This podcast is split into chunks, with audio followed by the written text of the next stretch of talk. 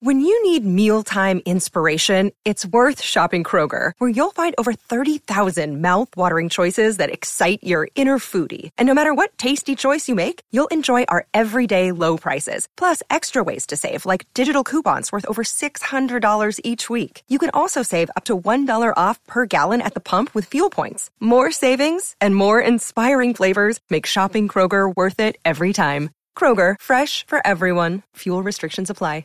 Another day is here, and you're ready for it. What to wear? Check. Breakfast, lunch, and dinner? Check. Planning for what's next and how to save for it? That's where Bank of America can help. For your financial to-dos, Bank of America has experts ready to help get you closer to your goals. Get started at one of our local financial centers or 24-7 in our mobile banking app.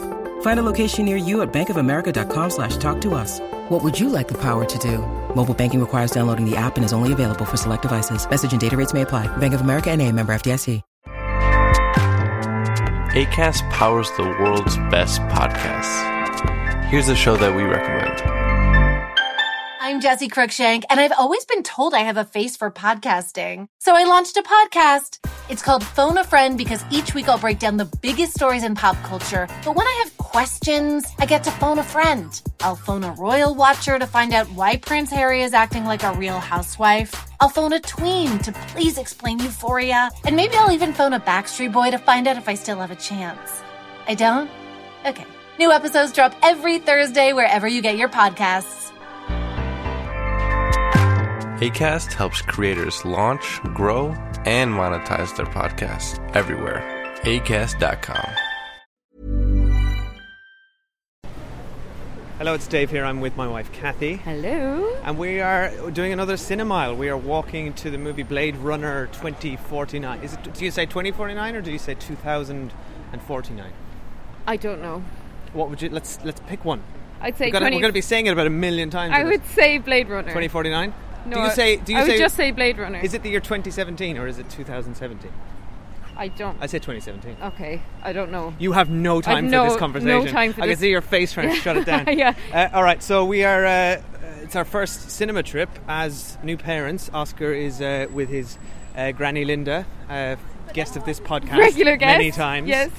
Uh, so the two of them are are at home, and we've decided to go to the longest uh, movie in. I know. Available. I didn't know how long this movie was when I agreed to leave him to come to the cinema. So it better be good because it's two hours and forty-five minutes, which is a fucking joke of a duration.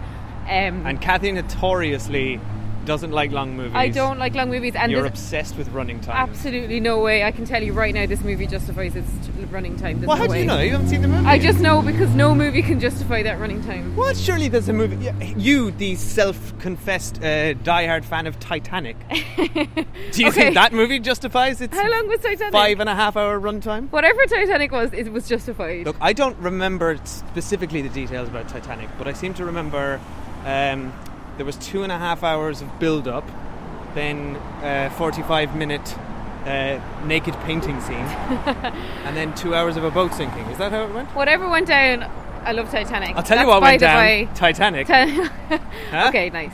Um, so yeah, anyway, we're excited to see this. We just watched the original movie a couple of weeks ago, which we reviewed. Yeah, go have a listen to that. a couple of episodes back. The movie's so long, we're going to order lunch before before it. No, we're going to order lunch in it. Yeah, it's one of those we're going cinemas. to uh, the Everyman Cinema in Walton, and uh, They yeah, bring you can- food. They bring you food. You got couches and. I've got a large coffee because I think I'm going to need some help staying awake in this movie. Yeah, naturally we're quite tired.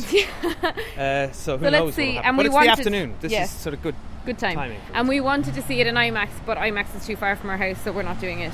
Unfortunately, because that would be the best way to view this movie. I'm excited about this. Yeah, I'm excited too. Um, and look, I'll give it the benefit of the doubt on the running time, but I think I'm right. All right. Yeah. Okay. Bye. All right. We'll see you on the other side. I think I found him. That's not possible. If this gets out, we've bought ourselves a war. You're a cop. I had your job once. Things were simpler then. What do you want? I want to ask you some questions. What happened? I covered my tracks, scrambled the records. We were being hunted. All right, so we're just out of uh, Blade Runner 2049. As always, we're not going to talk spoilers until we turn on to Spoiler Street, as always, part of our journey. Uh, Cathy, did you hate that movie as much as we thought you might hate it? No, I never thought I'd hate it. I just thought Everyone it was, else thought you'd I hate it. We had a lot of would be- comments saying that Cathy's going to hate it. No, this. I just thought it was going to be too long, and it was. Um, now I'll say it was two hours and forty-five. It didn't feel that long to me. They dragged a little bit towards the end, but overall, I actually really enjoyed it. Um, I found it a worthy successor to the original. I found it visually very stunning. I really enjoyed the sound, the audio. Um, like the, at some points, the theater was actually shaking from the audio, so it would have been really cool to have that whole experience in IMAX. Albeit, I think it was fine not to go to IMAX actually. Um, I think Dunkirk was the better IMAX experience for us to travel to, to that screen. Um, and I thought Ryan Gosling was really good. I was um, waiting for Harrison Ford. He took a while to come in, so I was glad when he did. And then, just yeah, did drag towards the end. And also, I know there's been a lot of discussion around gender politics of the movie, and I can definitely see where people are coming from on that. Um, but I guess we'll get into that on Spoiler Street. But like, the kind of not really a spoiler. I don't remember the trailer, but it's probably in there, or it's very early on in the movie. Ryan Careful. Gosling has a character. He has a kind of a computer program girlfriend, a little bit like Scarlett Johansson in in that movie Her, but she's not just. I voice. talked about that in spoilers. Yeah, like she's not just. Anyway, he has. He basically has a, a robot girlfriend, and she's very subservient, and that's all very strange. So I can see where people are coming from with that. But yeah, overall, I enjoyed it. I really did. Um, now I'm tired. I had a coffee and a diet coke during the movie, and I still felt myself dozing off a little bit towards the end. You had two beers, which would have wiped me. So I'm very impressed you managed that. um, but yeah, do you know what? You've gotta pack them in when you do. can. It didn't feel as long as I thought it was going to. And you know what? If you're going to wait 30 years for a sequel, like do it right. And I think they really did it right. Yeah, that's So, the thing. Yeah. As as um, you know, as sequels to movies that are 30 years in the making go, this is as good as you can get. Yeah. Isn't it? I mean, like, look It's a at, really worthy successor. and we're getting like if you look at the spate of these that we've had in the last 10 years because uh, Hollywood has now become just a nostalgia machine and innovation and ingenuity is is, Is uh, dead. largely bankrupt. Um, but we, you know, we've had Indiana Jones, which Harrison Ford himself brought back with the Crystal Skull. That was and he's bringing back another one. They're doing that again. Um, Star Wars was the one I was Star thinking Wars of. Is, you know, uh, mixed Ford. opinions on that. He, oh yeah, it's Harrison Ford's doing all of these Yes. pretty much. Alien came back, like all these things are coming back with very largely mixed results. But I think this is like, this was, I thought it was excellent. I thought it was really, really good. Um, felt like Blade Runner, felt very much like a sequel. Also felt like its own thing, its own story. It did, but I'm glad that we saw the first one recently. Yeah, it plugs right into yeah, that. Yeah, I don't think I'd have enjoyed it as much if I hadn't seen that. Yeah, I think you can probably go and see it without having seen it. I think you will, you'll you'll fill in the pieces yourself, but, uh, it you do- won't be invested It in does it. help. You are a bit more invested. Uh, I thought it was great. I thought Ryan Gosling was really good because I know people were taking the piss out of him in the trailers uh, for just looking completely lifeless.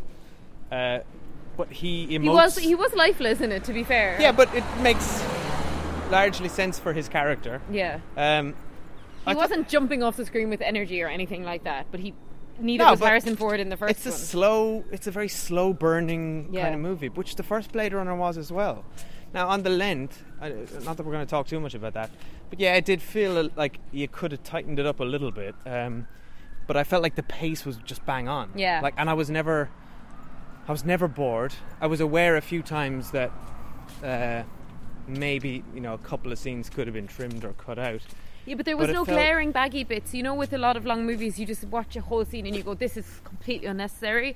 There was no glaring baggy long bits in this. There was just a couple of moments where I was going, "Okay, right, you could hurry this along a little bit." Yeah, the plot is very much you're with Ryan Gosling and it's A to B to C to D. It's it's exactly like the original Blade Runner's detective plot. He's unraveling clue, literally it's another clue and the story unfolds. It's largely traditional like that. It looks amazing, everyone's saying that and they're right. Watch it in the Uh, cinema, right? I wouldn't watch it on Oh small yeah, screen. it's gorgeous. Yeah. Uh, so Roger Deakins shot this, who does did loads of the Coen Brothers movies and did uh, uh, Sicario, which this director also did. So D- Denis Villeneuve, who is my new favorite director. He's amazing. Like Arrival was my favorite film last year. yeah, I would say this isn't a patch on Arrival though. I think Arrival really outdid this. No, but also, do you know, this was the it had the the writer of Blade Runner came back for this Mhm. as well. I forget the guy's name. Um, some of the new cast I thought were excellent. The, there's a the woman who plays the character called Love, who works with She Jared was Leto. really good, and I didn't recognise her. What's she from? I don't know. I've got Okay. IMDb up here, but let's I not. didn't recognise her. I thought she was really good. You talk, and I'll I frantically thought look her up. Um, I love Robin Wright, so I really enjoyed her. I thought she was like good as she always is. And then the actress who played his kind of robot girlfriend, weird, subservient character, I thought she played the role well, but she was really annoying, kind of wispy, sexual object that I really disliked the character. Therefore, I didn't like the performance, so I found all that a bit weird. And then, I mean, the screen just lit up when Harrison Ford came back because he is the star. Like in Blade Runner, the original, he was like morose and a bit quiet and, you know, a bit grumpy, but he was just a superstar and he could hold a movie. Now, Ryan Gosling's a superstar as well, but he ain't no Harrison Ford. So when they were on screen together, that was when I really, really enjoyed it. On Harrison Ford, though, do you think that like he's kind of just walking through a lot of these roles lately? I feel like he was the same in this as he was with Han Solo, and watching him in The Force Awakens didn't really feel like Han Solo was back. It just felt like Harrison Ford just having But a that's laugh. all Harrison Ford has ever done is played like a grumpy old man. Even when he was young, he was playing a grumpy old man. Yeah, I guess. I mean, he's not someone. He's someone I think is an incredible screen presence and is like a true Hollywood star, and he's you know gorgeous and charismatic. But he does not have range as an actor, and that's not a criticism. Whoa. That's just the truth. So Han Solo, Indiana Jones, and um, what's his face in Blade Runner, they're all the same. They're all just Harrison Ford. But I felt like he had more of an emotional portrayal in this than he did in Star Wars. I felt like he was a little bit more into this one. He's a good actor though, and he's got enough I'm not charisma saying he's a good actor. He's a bad actor. I'm just saying he very much plays a type, and he does it very well, which isn't a criticism. yeah, what about when he played the president and said, "Get off my plane"? yeah. Very different. Yeah. Um, I finally have IMDb up. So the actress who played Love is called Sylvia Hoeks. I want to say H O E K S. She's uh, from the Netherlands. Real standout. I don't recognize any of these movies. Yeah, she was great. was She was, so- a very good villain um, and an antagonist, and I really enjoyed her performance. But we need to talk about Jared Leto and how bad he was. All right, let's just go to Spoiler Street now because I think we'll get into the, the nitty gritty of it. I think we'd both recommend going to see this. Oh yeah, for sure. Go to a cinema. I would say go in the afternoon because it's long. I would not go after work unless I Yeah, because if you go large after coffee. work, you're going to watch half an hour of ads after the start time, and then you got nearly three hours to go. You, you're in there for the whole night. Yeah. You're not going to get out till midnight. It's a night out.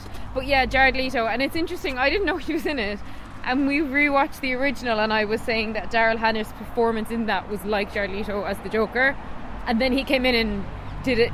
Yeah, wasn't like the say that. Joker, but it was an equally outrageous performance. It was essentially some sort of weird Bond villain. Just to convert everyone, we are now on Spoiler Street, Yes. so spoilers for Blade Runner 2049. I didn't see that he was his character was interesting. I thought he was outrageously ludicrous in how he looked and acted, and he like, distracted every time he spoke. I was just so pulled out of the movie and like What? unimpressed. He's like, may as well have been stroking a kitty and saying, "Hello, Mr. Bond." no, That's what I he was like. it. And in the end, he brings Harrison Ford in, you know, and offers him everything he ever wanted. Whilst they're in this platform in the middle of this really weird water. Yeah, that was I a- that was a Bond villain's this?" lair. Yeah. Um, so I just thought he was silly, and I couldn't figure out if he was human or replicant. I didn't really know what was going on Oh, there. he's human. He's Wallace. He's the one who made them all. But why is he so young? Um, I don't know. Maybe he was like. Uh, well, they said he he bought the Tyrell Corp post 2020, so it's 29 years after. Maybe he was like 20. Maybe he's 49. I Maybe he was know. like a young Silicon Valley like like, whippersnapper. He probably just looks young. I mean, he's clearly had cybernetic implants. Uh, you know, the aging, the the aging process is probably far advanced in 2049. I thought the stuff with him being blind and then having these little receptors and these little drones that service his eyes was very interesting. Did you think he was good? At, like he was good in it? I think he was. There, there's no depth or complexity to him. He was just your typical uh, a billionaire megalomaniac uh, trying to invent life. Yeah. Wasn't a particularly interesting villain. His motives weren't particularly interesting. I thought Yeah. Love, as we've said, his his uh, sidekick was a lot more interesting. Um, but I thought Jared Leto did a fine job. Oh, I Yeah. guess I just groan when I see him on A bit screen. one note. Yeah. Um, and so now let's talk about the gender stuff that everyone's criticizing, and the fact that Ryan Gosling comes home at night to his perfect um, cyborg girlfriend who flits in between outfits and moods depending on what she thinks he's looking for. And it appears that ultimately what he's looking for is complete affirmation as to how amazing he is. She even tells him, You're a real boy. And she makes Yeah. him dinner and she t- asks him how his day was. And she even um, gets him a threesome, But hang on, which I- is apparently what all men want. So, Yeah, but hang on. I would I would argue that um, that is entirely what her role as a product is. oh, it was her, yeah, it Yeah. was her role. So what? So what's what's but I'm saying problem? that's like she's like um, one of the primary female characters in the movie. So I'm just like, that's I can see why people are complaining. So do you think people? I haven't read any anything on any of this. Are people complaining because that's one of the few female characters in the movie? Is, Well, a lot of the complaint is like, how are we supposed to root for a character, aka Ryan Gosling, who's that's his dream of the perfect woman? but so I think shallow. that's I think that's the point. He himself is a replicant, and he's grasping for um, for real connections, and he doesn't quite know what those are. Yeah, that's He's interesting. That's bought- how I read it. No, I'm just saying that that's the criticism. I thought- but how I read it was he thinks a real relationship is a woman waiting at home cooking her man meals and telling him how much she loves him. So he was actually But that's just- trying to have depth by doing that. So I thought actually the criticism a little bit wrong. Yeah, well, really, he was. it's- I think it's completely wrong. I think within the text, the movie completely justifies that character, and that's right. Yeah, it's Ryan Gosling just frantically scrabbling for for uh, humanity and reality, and that what what she is is a prescribed fantasy of. Uh, Traditional male and should be, female yeah. relationships. But I mean, so if anything, it's a it's a commentary on on what isn't human because everything she represents isn't human. It's Yeah. just it's it's a complete fantasy. It's ridiculous, and even how she looks and how she acts, and like I found it really visually interesting and really fascinating that sex scene where the two women were blurring in and out of each other. So that was really cool. very well done, yeah, very really interesting. Good. Now the other criticisms are it's a male-led plot, doesn't pass the Bechdel test. Um, even the main villain, who like, seems like a strong, powerful woman, is actually just a replicant who's working under Jared Leto's command. Um, Robin Wright, while she's a strong woman, is ultimately working for men and only has a small part in the movie. Now, all that's fine criticism, but you know, so what if it's a male-led story? That's just the story that it is. It's the future of the movie we all saw, which is made 30 years ago, which was a male-led story. So, in the context of that universe, I really don't have an issue with it, and I think maybe people are getting on their high horses a little bit about it. Um, Yeah, I totally get the interesting one. criticism of Ryan Gosling's girlfriend and their relationship, but like I just don't agree with it. I don't agree with that. But I, was a bit like I was less invested in. I have to say, I was less invested in him as a character because of it. Because I thought, aw, you'd like to think your leading man has a bit more interesting taste in women.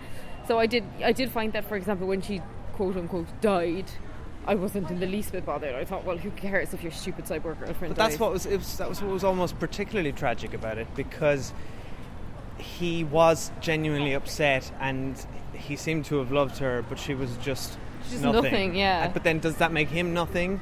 I don't know. That's what the Yeah. the, the whole film poses. And I love the But- idea that the whole film's posing, you know, what makes you human, what makes memories real, because memories are fascinating.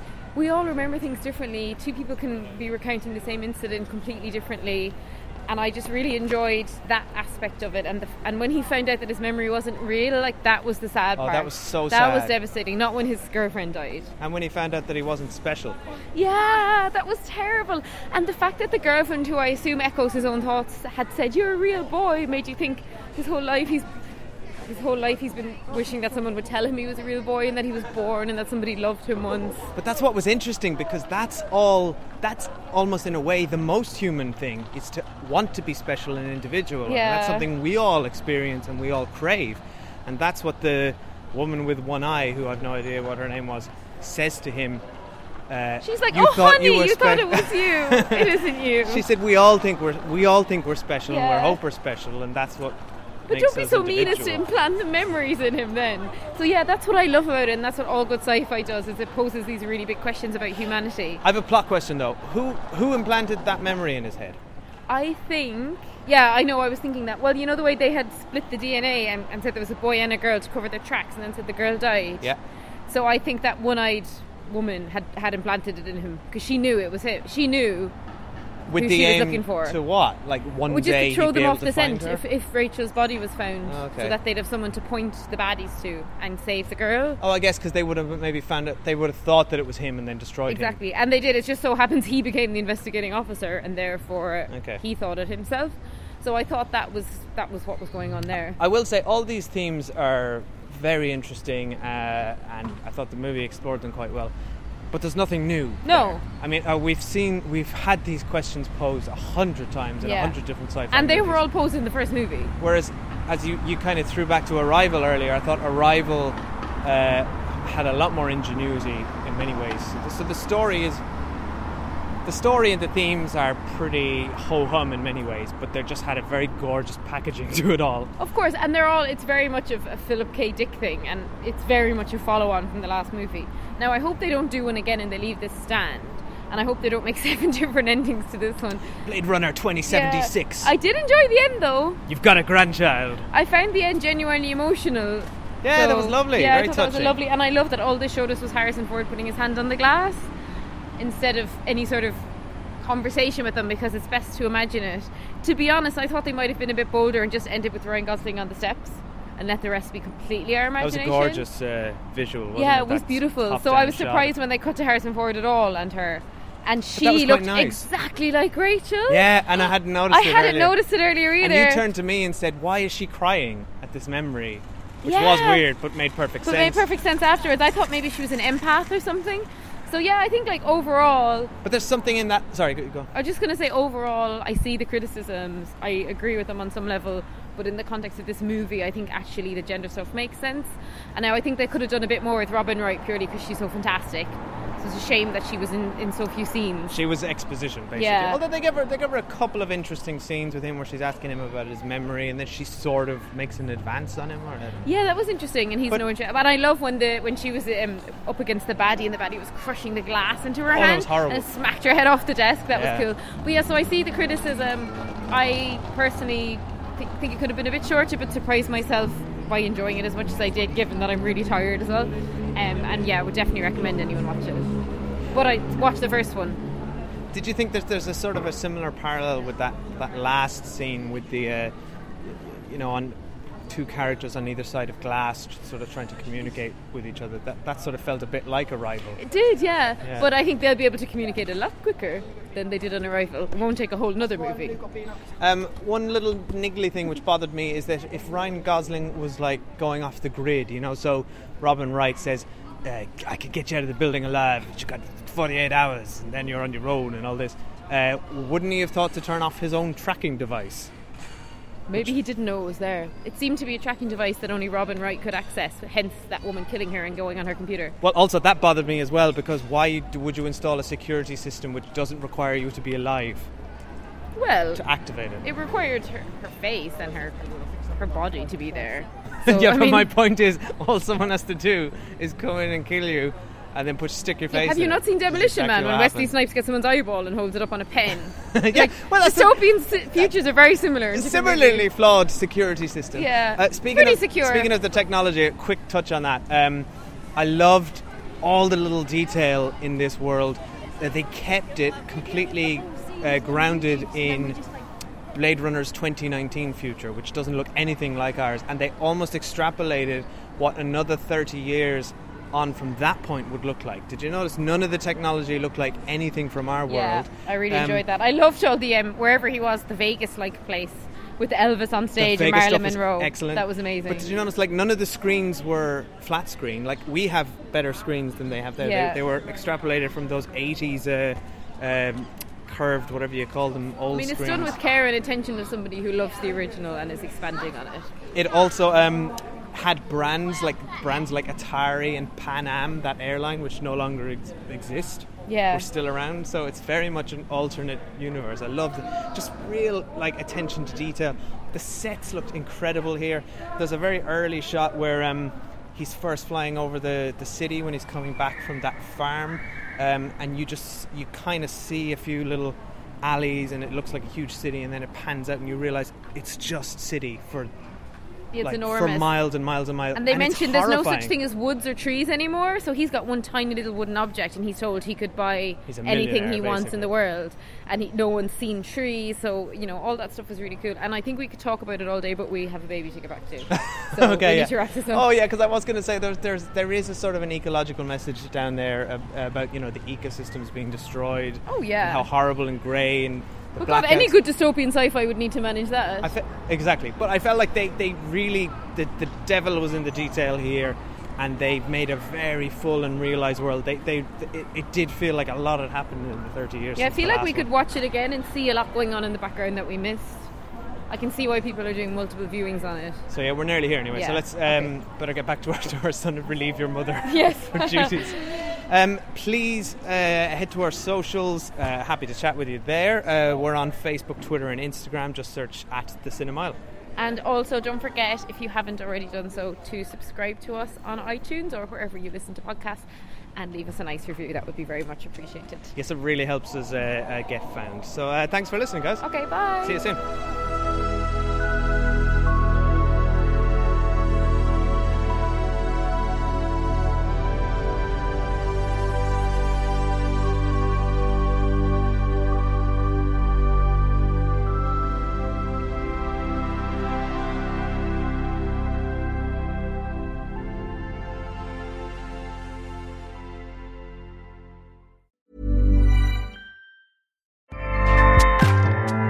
ACAST powers the world's best podcasts. Here's a show that we recommend. What would you say if I told you there's a book that can teach you how to win The Bachelor? What would you say if I told you producers caught multiple finalists reading that book in this season that's currently airing? What would you say if I told you the producers don't want anyone to know that their show has been compromised? How do we know all this?